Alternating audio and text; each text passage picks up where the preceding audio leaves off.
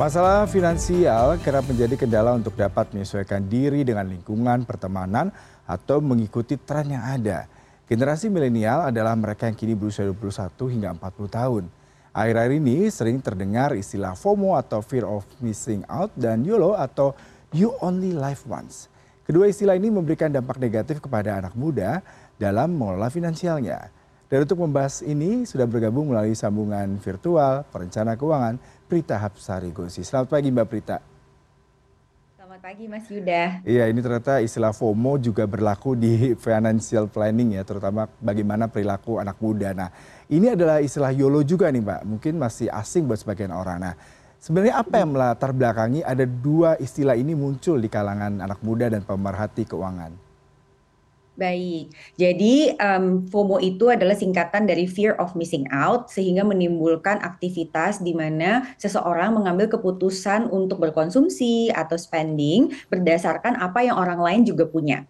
Sedangkan kalau YOLO atau You Only Live Once itu adalah suatu um, aktivitas di mana seseorang akhirnya mengambil keputusan berdasarkan preferensi dia sendiri. Jadi perbedaan mendasar antara FOMO dan YOLO adalah tekanannya. Kalau mm -hmm. FOMO itu lebih dari eksternal, sedangkan YOLO itu adalah keinginan dari internal. Masalahnya baik FOMO maupun YOLO kadang-kadang menimbulkan spending habits atau kebiasaan pengeluaran yang menjadi tidak sehat pada mm -hmm. saat seseorang tersebut atau anak muda tersebut melakukan pengeluaran di atas dari pemasukannya. Hmm.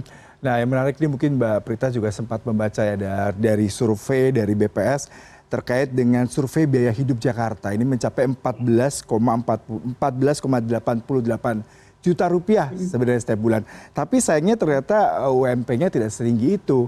Apakah ini juga merupakan salah satu variabel tadi bagaimana perilaku generasi Z mereka yang spending cukup tinggi, kemudian juga ada perilaku mereka yang suka lebih healing, lebih mengutamakan sesuatu yang bersifat emotion daripada kebutuhan.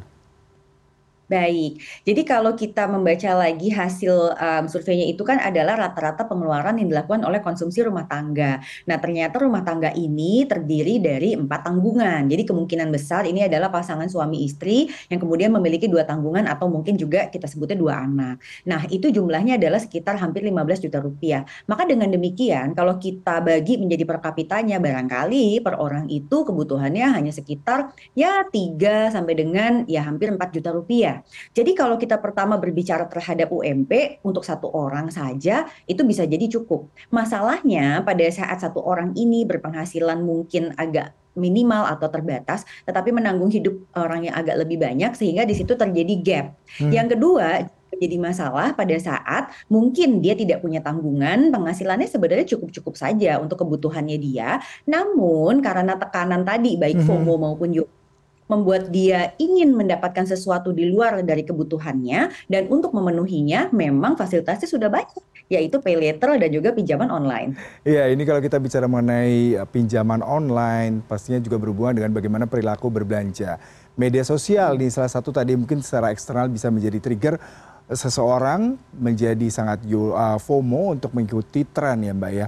Tapi yang menarik kalau kita bicara mengenai bagaimana kita tidak hanya mengikuti tren tapi juga mengikuti kebutuhan, tapi di satu sisi juga tidak boros. Seperti apa nih Mbak triknya? Sedikit mungkin. Baik, jadi tips dari saya yang paling pertama adalah pahami dulu sebetulnya bagaimana kemampuan finansial kita masing-masing. Memahami kemampuan finansial masing-masing itu bisa dilakukan dengan cara mencatat pemasukan kita dan membandingkannya dengan pengeluaran. Hmm. Nah, oleh sebab itu, setiap orang berapapun usianya membutuhkan budget dalam pengelolaan keuangannya. Budget ini sangat baik bila mana bisa dibentuk untuk bulanan dan juga untuk pengeluaran tahunan. Lalu yang kedua, kita harus memahami yang namanya skala prioritas. Nah, skala prioritas ini bukan berarti seseorang tidak boleh punya keinginan. Hmm. Boleh, namun memang pos-posnya itu harus jelas. Pos itu biasanya dibagi menjadi tiga. Pertama pos biaya hidup, yang kedua pos untuk tabungan dan investasi, dan yang ketiga adalah pos untuk gaya hidup atau bersenang-senang. Biasanya alokasinya 50% untuk biaya hidup, hmm. 30% dengan investasi, 20% untuk gaya hidup. Jadi sebenarnya anak muda ini juga punya jatah untuk memiliki gaya hidup, yaitu hmm. 20% dari income yang dia miliki.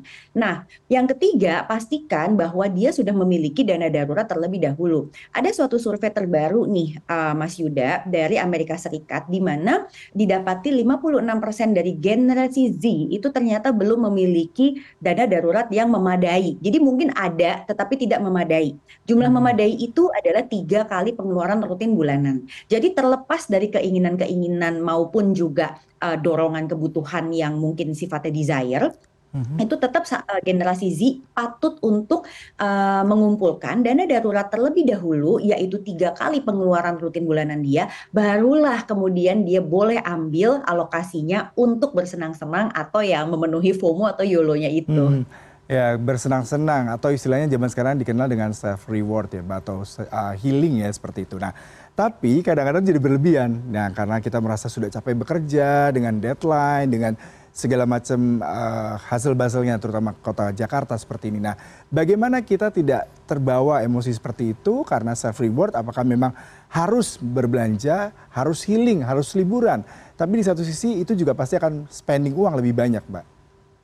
Baik, pertama kita harus memahami apa sih sebetulnya hal-hal um, yang membuat kita lebih bahagia atau menjadi pelipur lara atau mungkin bisa dibilang stress relief kita. Secara umum ada tiga, kuliner, traveling atau pengalaman, dan juga berbelanja barang items yang memang bisa kita pegang.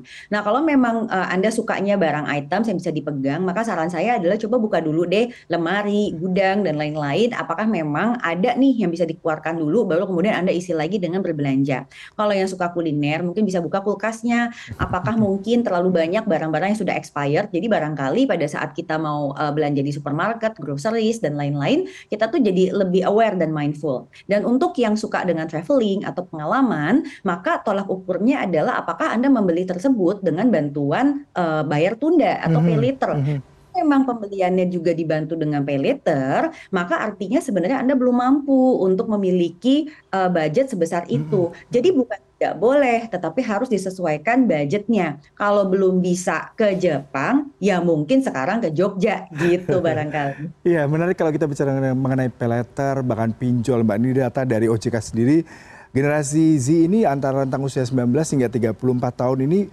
mencatatkan kredit macet pinjol mencapai 763,65 miliar. Nah, berarti ini ada kecenderungan memang tadi ya sebuah uh, promo terkait dengan peleter, pinjol itu juga merupakan salah satu trigger yang harus diwaspadai mengingat jumlahnya itu terus meningkat ya Mbak orang-orang yang terjerat pada kasus ini.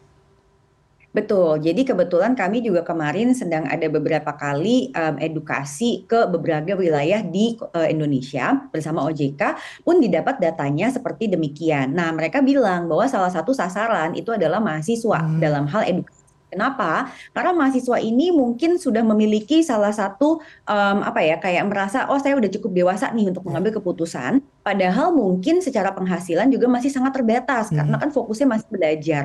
Oleh sebab itu dengan usia di atas 17 tahun sudah punya KTP, dia memiliki akses nih terhadap fasilitas-fasilitas uh, pinjaman baik pay later maupun pinjaman online. Nah yang bahaya karena sebenarnya kemampuan finansial untuk membayarnya mungkin sangat terbatas, maka akhirnya bergulung. Pada saat bergulung dia nggak sadar bahwa mungkin biaya denda atau biaya administrasi maupun bunganya itu cukup besar sehingga ngerasa pinjamnya mungkin hanya sekian loh kok tiba-tiba dalam berapa bulan jadi sekian. Mm-hmm. Nah bayangkan saya dengan tekanan harus belajar, berprestasi, plus bayar utang-utang tersebut bisa di apa uh, bisa di apa ya istilahnya diprediksi ya kira-kira kesehatan mentalnya akan seperti apa. Inilah mhm. kenapa hmm apa juga akhirnya terjadi beberapa peristiwa yang kita tidak inginkan um, yang mungkin terjadi di kalangan level generasi Z yang mahasiswa. Oleh sebab itu saran saya adalah tolong pertama pastikan memang kita memiliki kemampuan finansial. Punya KTP bukan berarti sudah dewasa dalam hal finansial.